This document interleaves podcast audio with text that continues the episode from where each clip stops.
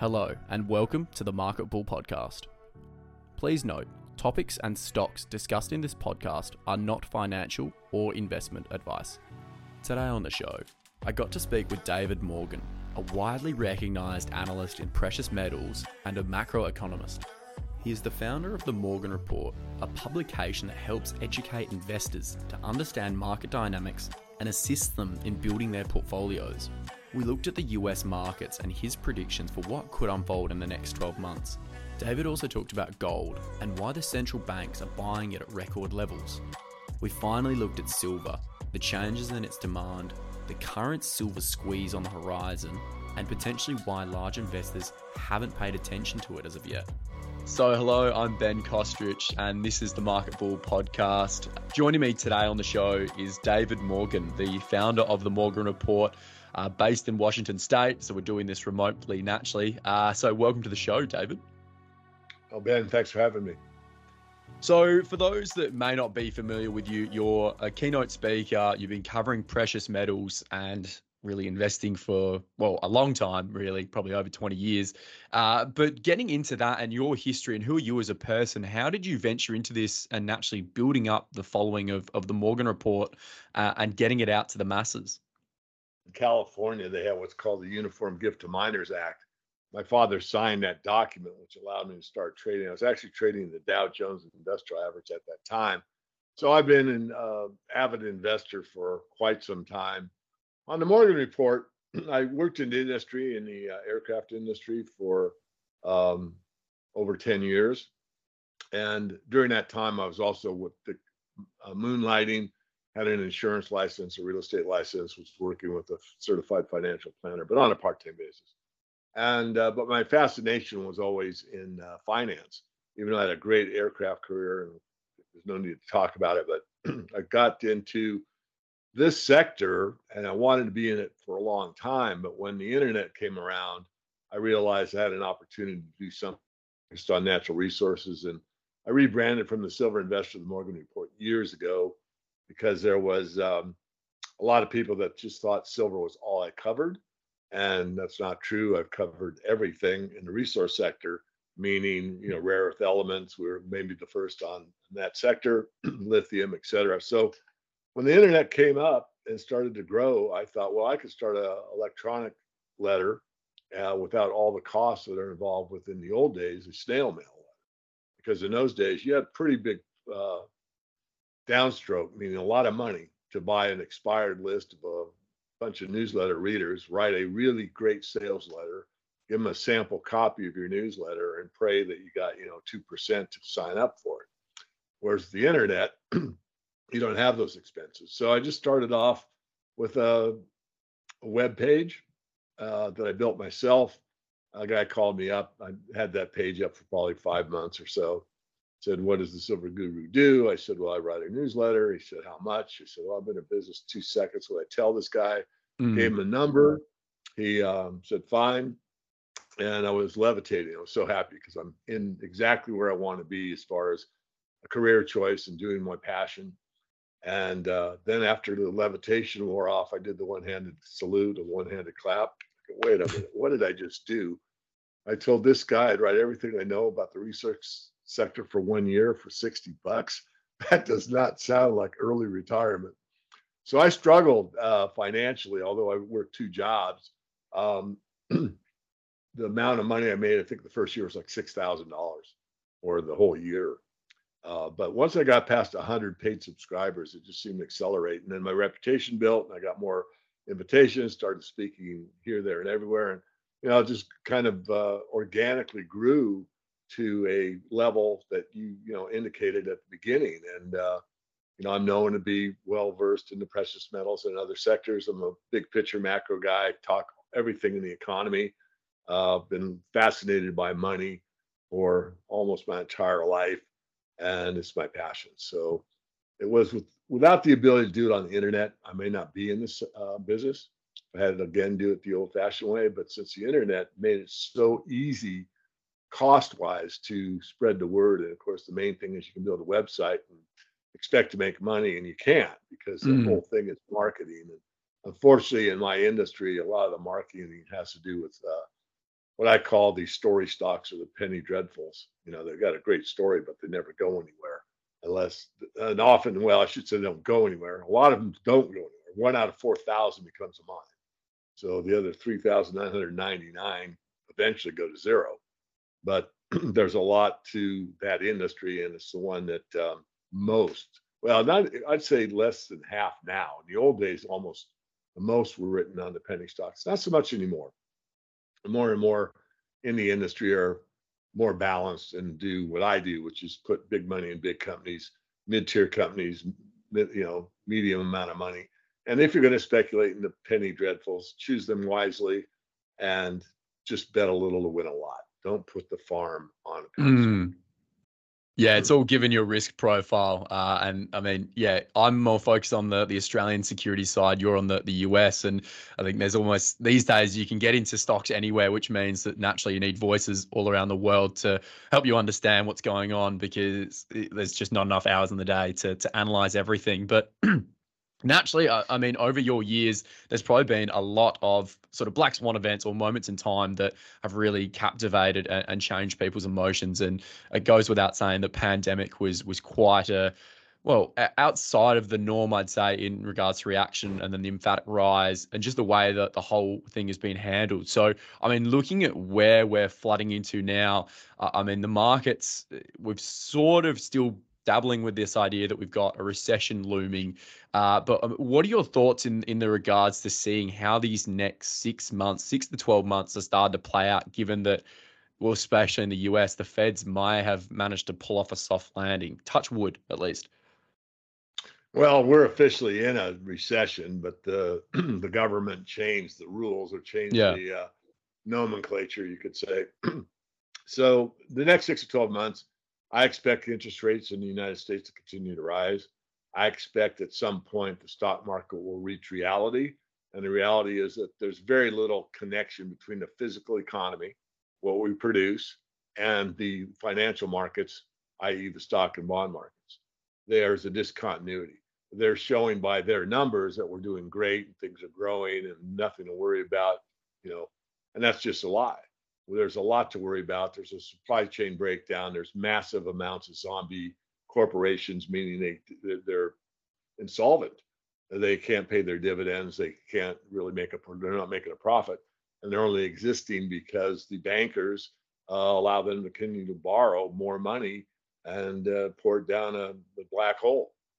So at some point there will be a an adjustment in the financial system or financial markets that were more in line with what the physical, physical economy is doing. I think that could take place probably in October of this year. Nobody knows. The scariest two months of the year for Americans are April for taxes and October for Halloween, or often uh, a big discontinuity in the stock market. So I think within 12 months, you know, October is my guess but I'd say within a year's time, we will have a change in the valuations of a lot of stocks. By the way, the stock market is really um, manipulated like all markets. All markets these days are manipulated. And the way you can get the stock market to look good is you can buy the major, really big, powerful, high float companies that are known and keep them afloat because they represent such a percentage of the S&P index. And if you keep them up, uh, it looks good, but it's it's rigged. Uh, there's a lot of other companies. So if you do it on balance and you look at uh, the overall picture, stock market is not as robust as it would appear based on the numbers you hear on television.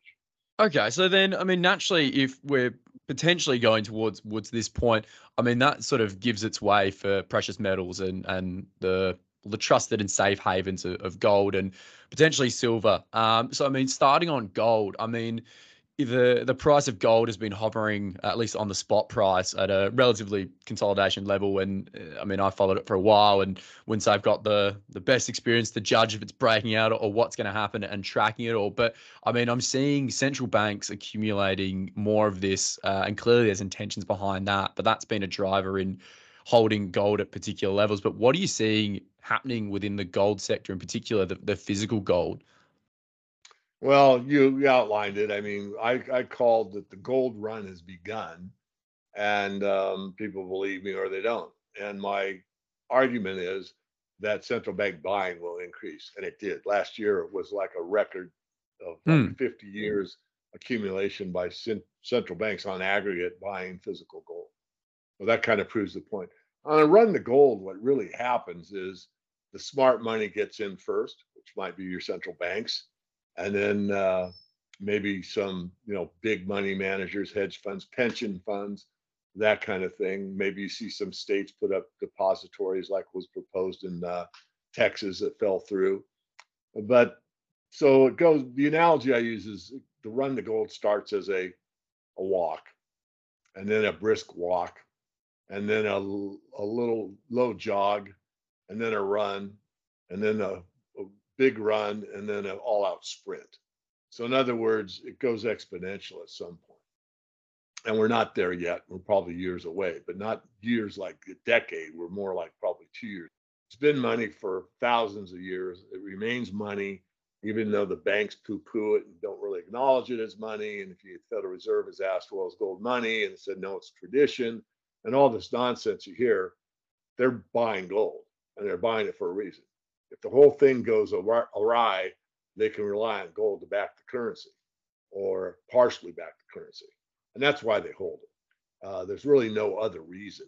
Its function really is money and almost money only. Yes, it's money and it's jewelry. And yes, it's used a little bit in industry, but nothing like silver. So the run to gold has begun. Um, as the currency depreciation accelerates, you'll see more and more people come into the gold market. And basis since you know you're in australia you know i mean gold is at you know highs in uh, in many for, you know foreign to american currencies. But in the us it's still very high in nominal terms near 2000 once it breaks out uh, in the us dollar terms and i think it will probably about the same time the stock market's going down uh, it could go if the stock market crashes gold will go down with it, but it'll be temporary. And then it'll do what happened in 2008. It'll be first to come off the mat. It will go down the least percentage wise, but it'll go down just like in 2008. Then it will rebound very strongly and you'll catch a lot of momentum. So that's that's a very likely scenario. History doesn't repeat, but it rhymes. Mm.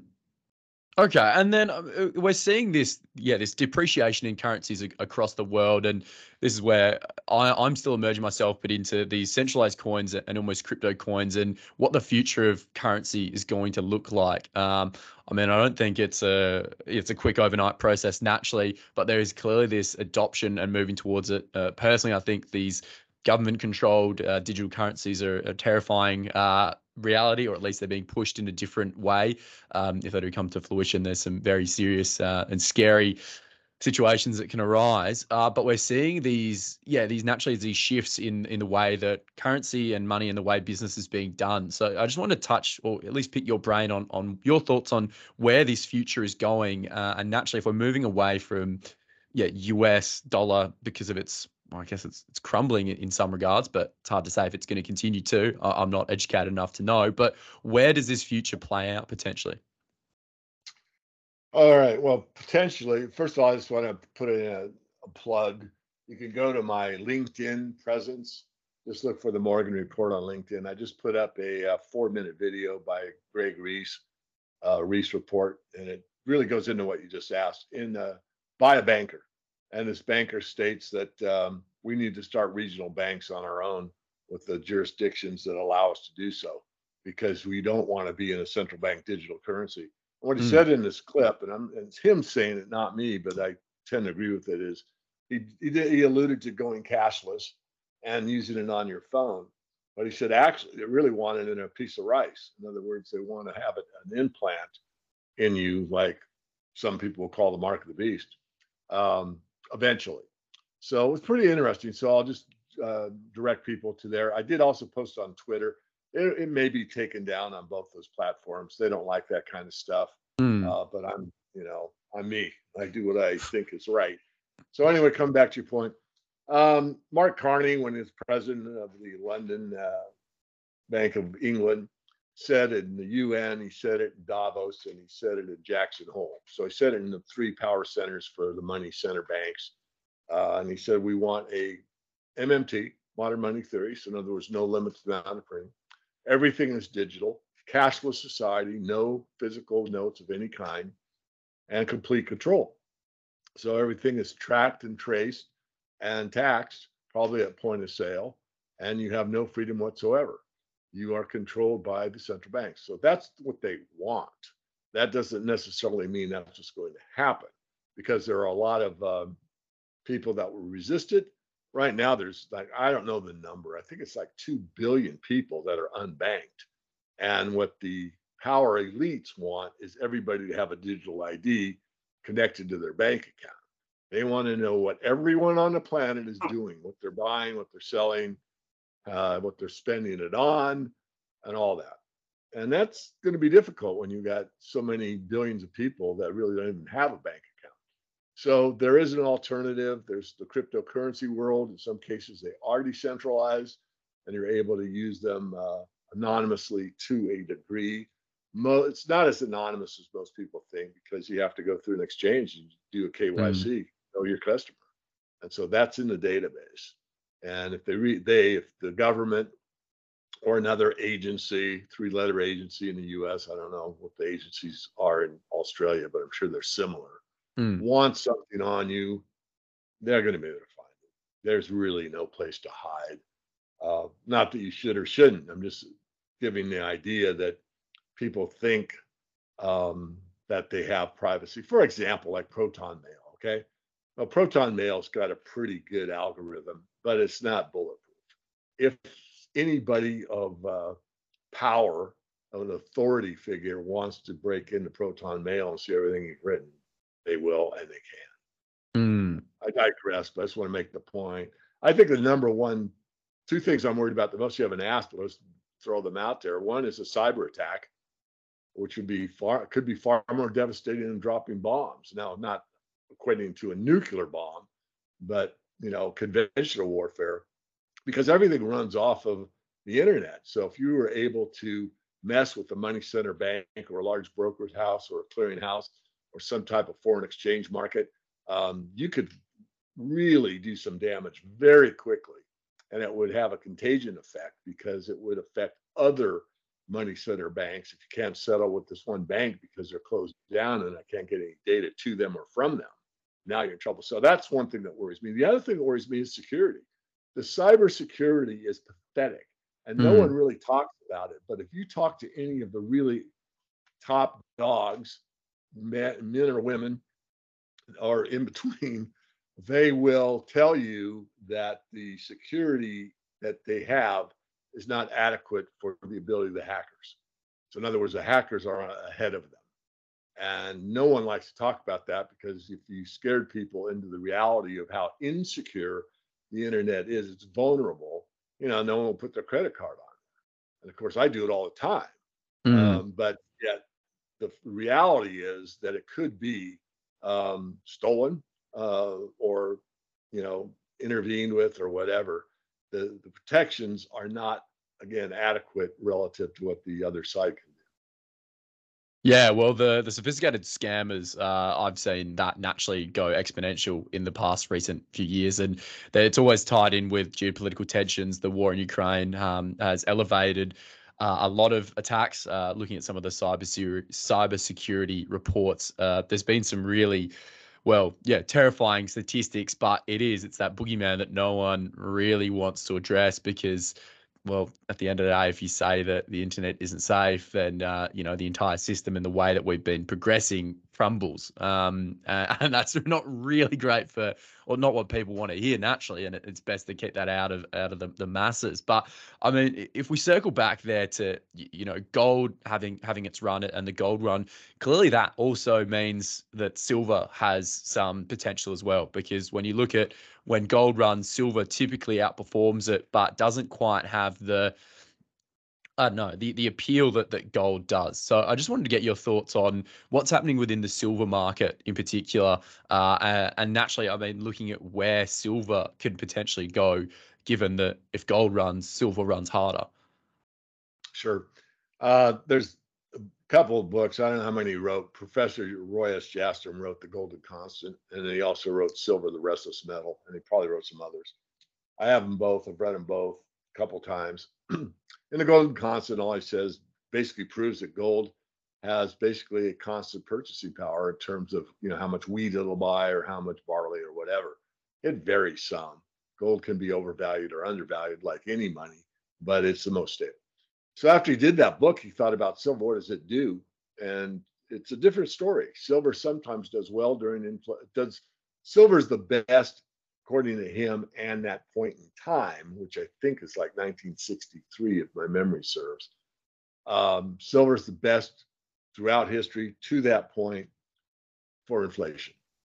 But is that true this time? And and I'll answer that by you know guessing, like an educated guessing. So silver, the restless metal, sometimes does not do well during depressions. Gold does, um, but it varies. It's not in every case.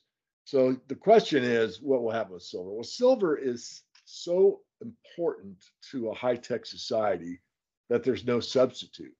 I mean, in some cases, you can substitute aluminum or you can substitute uh, other metals, but uh, it doesn't work as well. And because of that fact, it always goes down to the to silver being the, the one and only for anything electronic, anything electrical, um, conducts heat better than any metal, reflects light better than any metal, all those things. So industry's been using it more and more.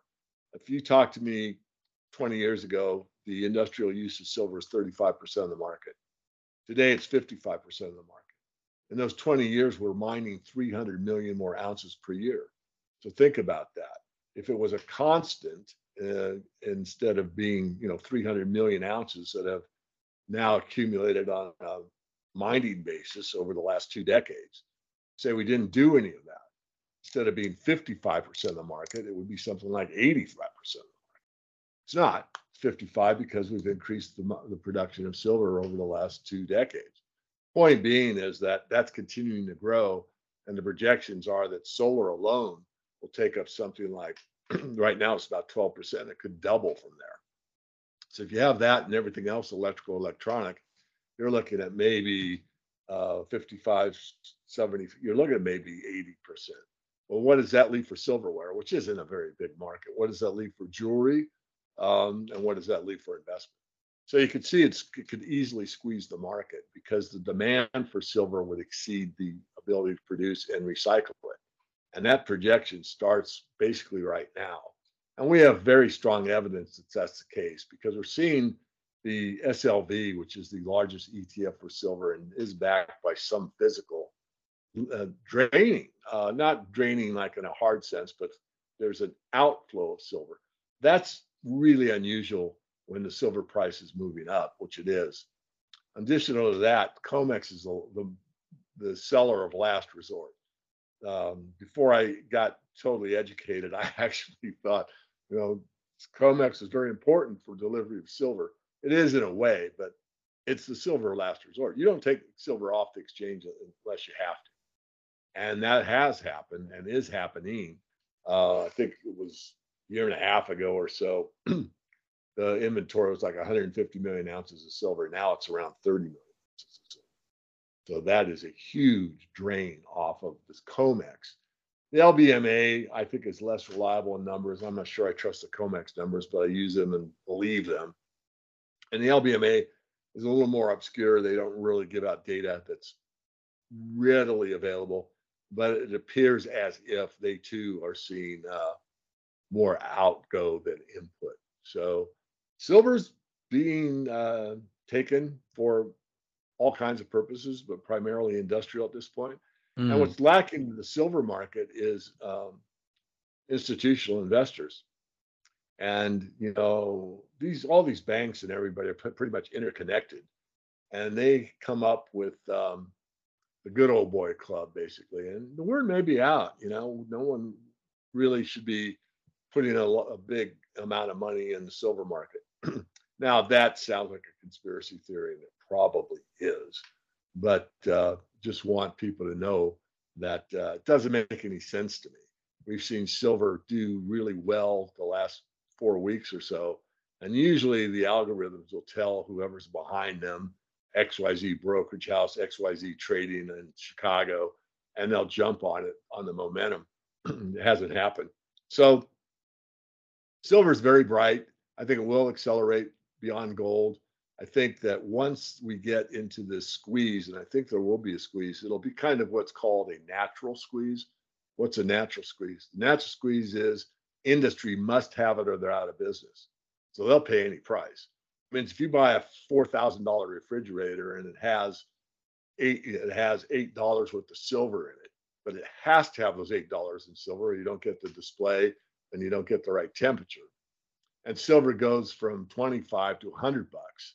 That eight dollars goes up fourfold. It's got 32 dollars in a four thousand dollar refrigerator. It's not a very big percentage, even though it's quadrupled in price. That's pricing elastic. The amount of silver that's needed per unit is practically nothing. It's required, it's necessary, it happens. So that's why almost every application you can think of, when sil- the silver price doubles and doubles again, or perhaps doubles one more time, it's not going to affect the price of the end product very much. Now, what will happen is the uh, the industry at large will will lie and say, "Oh, we had to up our prices on a refrigerator. Silver's gone up so much," and people won't know that you know it's only using eight dollars worth of silver now. It's using thirty-two, uh, and the company that's selling refrigerators will not tell you that. They will just broadcast that silver costs are up, so they'll use it to their advantage. But the truth is what I just told you. It's price inelastic. So Mm. the other part is once the squeeze comes from industry, what happens to the investment community? Well, they're going to see this and they're going to jump on as well. So you're going to have competition, you might say, between industry and individual or in the investment community, be it retail or institutional, shooting after a market that's very small, very much in demand, required to keep our lifestyle. And all of a sudden, the game's on. So I expect a parabolic move in silver at some point, probably within the next two years. I'd say three at the most. And it will probably make the 1980s parabolic move when silver went from six dollars to fifty dollars in less than a year, roughly in one year, eight eight and a half, eight hundred fifty percent increase. So if you saw that again, uh, you'd see silver at what 25 times four is 100, so it's 200 dollars silver in a year's time. Sounds wacky, sounds impossible. It's happened in the past, and it could happen again, in my study view, because there is so much demand on both sides. And when people can't afford gold, once it goes to 2,500 or 3,000, what are they going to do? They're going to do exactly what they did in the 1970s. They'll move into the silver market. Yeah, well, and that's the point that I've been, well, naturally becoming aware of is the changes in the uses for the industrial side of silver and how the the demand, especially for solar panel, along with everything else, has really changed the story behind why we need silver. And it's been this, well, yeah, when does the penny drop? Because we're facing this looming decision point where yeah the price has to go up because the supply supply hasn't been coming online um that's the whole concept there about like investors what they should really be looking at and the idea now of of owning stocks particularly in the resources space if it's precious metals or actually buying something that owns the physical uh, component of it. I mean where where can investors or people potentially crystallize value um, going forward? Because that's the the raging battle i've got in my mind now. Well, that's a great question. I mean, historically, from the long-term perspective, the there's really only a few places to put your money long-term for a legacy, and that's real estate, precious metals, and fine art. Those three. So if you've got a long-term perspective, precious metals. I just did a, a presentation for the Money Show about a week ago, and the theme of that was um, what what is the right amount of precious metals? And this is something that needs to be emphasized because it isn't a one size fits all. It's a guidance. But really 10%, 20% at the most is enough for most people. And that gives you 80% to be in real estate or stock market, bond market, business venture. Now, in certain times, you might want to go in rather heavily because nothing else is working. And that would be like a Weimar Republic, Zimbabwe, Turkey, Argentina, you know some of these countries that go hyperinflation, you really want to be probably almost fully invested in the metals because the stock markets go up, but not commensurate with the inflation rate. The only thing that does, in many cases, in past in the past, has been the precious metals. So, but that's not pertinent to you know the period of time we're in right now, and um, when everybody's late to the party and most people aren't invested in the metals, and then you discover what the purpose is. the run to gold, as I said, it'll get to us all out sprint. And everybody's mother-in-law's, you know, cat is going to get on their phone and try to buy gold. And it's going to it's going to take it exponential. I'm pretty certain. Mm. Well, and that's where as well, and I, I need to do further investigation, but that's where the Bitcoin um, sort of community has rallied in a way that Bitcoin has been very volatile, uh, but naturally there's the similarities in seeing that is now the safe haven. Who knows if there's going to be others that come online? There's a lot of tools and applications being built using Ethereum, but you know some of those higher and more profitable stable coins are almost now part of your new age investor you have to diversify but that's a whole other story and well, let me interject yeah. there i know we're a little off the main point but the ABDCs, I think, are going to maybe even lead the way up. And the ABDCs are asset-backed digital currencies, and those are backed by gold and silver, or copper, or could be cobalt. There's several out there, but most the few that are for precious metals. I think at some point your generation is going to say, "Wait a minute, what's really backing this? Is it just a software program, or is it some asset that's you know, held the test of time?" And again, you know, you can have multiple investments in the cryptos, as you well know. So you can mm. be a Bitcoiner and have Ethereum and XRP and and have an asset-backed digital currency, an ABDC. So um, I do think that market is ripe, especially when um, your generation sees gold and silver taking off and it starts hitting the headlines again. Mm. You're probably not going to open up an account at a broker to get gold. You'll probably just get on your phone started in your wallet, you might have a wallet that already allows you to use it for any crypto. And you just go to one I'm involved with, Lode or Kinesis or uh, Glint or some of the other ones that are out there and say, bing, and you're done. You know, you just bought gold off of your phone. And what's more powerful than having gold and silver on your phone? Not much, because the ultimate stable coin would be gold. I mean, the mass, you know, one ounce, one ounce of gold, as I've said many times, has the same mass everywhere in the universe. So there's nothing more constant than an ounce of gold. That's a stable coin. That's mm. the stable coin. And once the market realizes that, and I think it will, that will really shoot the ABDCs, the asset backed digital currencies, higher and higher with more and more momentum. Think all those people that are unbanked that say, hell, I don't need a bank. I'm just going to buy an ABDC as part of my holdings and not worry about it. So very interesting times.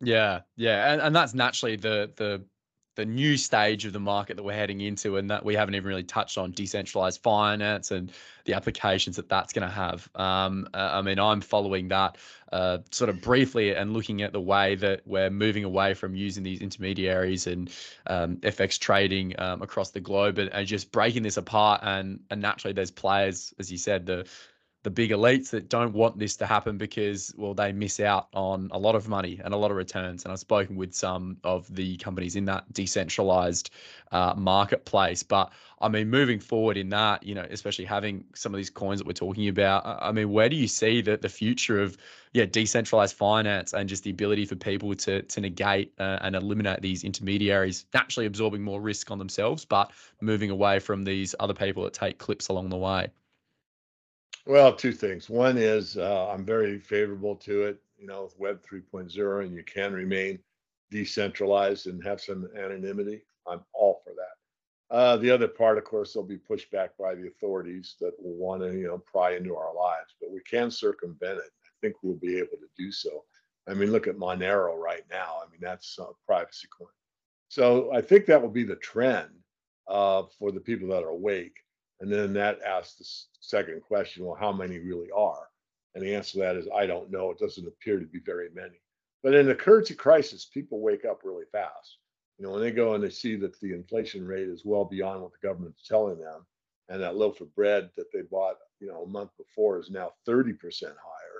They're going to start to mitigate. No, it's and the truth spreads fast. I mean, truth cannot be stamped out. And even though there's requirements for certain platforms to censor this and censor that, the truth wins, regardless mm. if it's censored out of a certain platform. And so the point being is that people will tell each other, hey, you got to get on an asset-backed digital currency, or you got to move out of this, you got to get your some of your money out of the bank and buy gold, you got to do and all of a sudden, as I said, that sprint, that run to gold doesn't necessarily mean gold only. You could use it as getting out of the dollar or getting out of a crisis situation, getting away from your government control. And that could be a crypto, could be asset backed crypto, could be a regular crypto, could be a barter club, it could be, um, you know, real estate. I'm not real big on in this point, but it depends where you are and what you're doing. If you know, you know, there's a great deal, the guy needs cash and you've got it and he's selling it 30% under market right now, go for it. So there's a lot of places to um, move from the status quo. And that's exactly what happens at the end of all great inflations because the free market looks ahead and says, wait a minute, this thing's failing. What's something else I can do?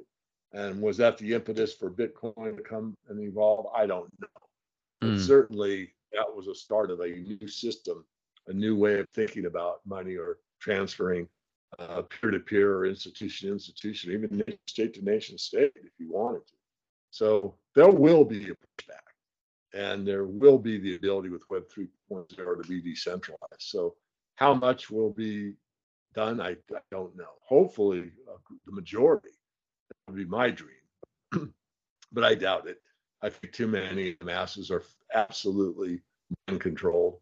And of course, when I say that, I get a lot of pushback. Mm. People don't know how subtle the uh, the ability of the uh, of the powers that program us through the idiot box software, social media, mainstream news, newspapers, magazines, etc. People think that they're informed, but for the most part, they're misinformed. Yeah. They're well, that Yes, that was going to be my point. Is that you you presented, especially in a way that doesn't really give you a way to critical think. You're just told exactly what to think, uh, and that's well, naturally speaking from a podcasting point of view, one of the beauties of why these are taking off so much is because it does. It encourages critical thinking and, and challenging the norm and and speaking freely as opposed to potentially the the opposite, which is yeah, just being told what to do. But this has all been really, I could say, an insight into the Morgan report. Um, so if I'd give you a few moments now to talk about that and and what it covers and how long you've been doing it and, and naturally how people can get involved and follow it and find out what packages they can potentially get. Sure. First, let me just state that um, if anyone in Australia wants an offshore silver or gold account, I can help them with that. So they can just send a email to support at the themorganreport.com and I will uh, answer that personally. It unfortunately I have to put a uh, caveat in there, and that is got to be somewhere around the equivalent of 25,000 USD. I don't know what the conversion is to Australian dollars currently. I can't do it for just everybody that wants to buy a roll of metal. Can't. Mm. But anyone that's in the league of uh, you know 25,000 or more, 50,000, a million. I mean, we have people that have bought a million dollars. Not many, but some do or can or want to. Uh, on the Morgan Report, there's the free version. Just go to the morganreport.com, sign up. It's right on the landing page. It's mostly videos that I do, podcasts like this that I put out and send to them. Also do a commentary that's private that goes to that uh, list. Uh, it's called the Weekly Perspective, and it's usually me just jawboning for about 10 minutes about the markets in general. I end always with a silver and gold comment. Uh, then there's a page part of the website. We look mostly at the equity side, and we also talk about. Uh, there's a, a, PDF said stated how to use the Morgan report, and in that I go from top to bottom saying, okay, you've got this much money, you're this old, you buy this much physical gold, you buy this much physical silver. Now that's your never go away precious metals hedge. Now you go into the equities. You go into the top tier with 70% of the money that's left. You go into mid tier with 20% of the money that's left, and you speculate with 10%. So it's outlined and it's a model portfolio. Should show you exactly what stocks I've bought, when I bought them, and how they're performing. And then I do video updates during the month. So you get a monthly electronic. Usually it's in the 15, 16, 17 pages. Not, I, would rather have it shorter than, uh, you know, I, I, make them as long as required. Sometimes mm. they're 12 pages, sometimes they're 20, just depends. Regardless, I also do updates during the week or during the month on whatever's pertinent. Sometimes it's questions to me that I think the whole group should learn or get the answer to. That's often the case. And then I usually show the markets, show what gold's doing, silver, the dollar, the bond market, the stock market, you name it. And then we have um, uh, the ability basically to answer any questions. So I'm one of the few, although I think many have adopted this now. In the old days, the editors picked out a few questions and answered them. When you are in the paid service, I guarantee you, you can any question you ask, you will get answer. So that's sort of like having a private consultation because you're a paid member. But I think that's a pretty good outline. There's a couple advanced services. One's called a mastermind. That's for fund managers or extremely high net worth people. Uh, we do some private equity in that, not every month, but usually two or three times a year. Uh, we did a copper deal that I think is phenomenal, but just because I think it's phenomenal doesn't mean it is. And again, it's private equity that will go public and you will get some liquidity, but you have to be patient. So think yeah. that sums up. No, fantastic. Oh, I appreciate it. There, there's a hell of a lot going on, and I, I know you have your, your social accounts that have a lot of information on there as well. Um, so reach out to the Silver Guru on Twitter and LinkedIn. But yeah, thank you, David, for taking the time to speak with me today on the show. And yeah, looking forward to staying in touch to seeing what's uh, unfolding. Bring on uh, October and Halloween. Let's see what happens, as you said earlier. Um, but yeah, thank you for, for taking the time to speak with me on the show. Well, my pleasure, Ben. Thanks for having me. I wish you every success as well. Thanks for listening to the Market Bull podcast. If you enjoyed it, please make sure to like and subscribe. You can follow The Market Bull on our socials at Twitter and LinkedIn by searching The Market Bull. You can also subscribe to our newsletter on the website by visiting www.themarketbull.com.au.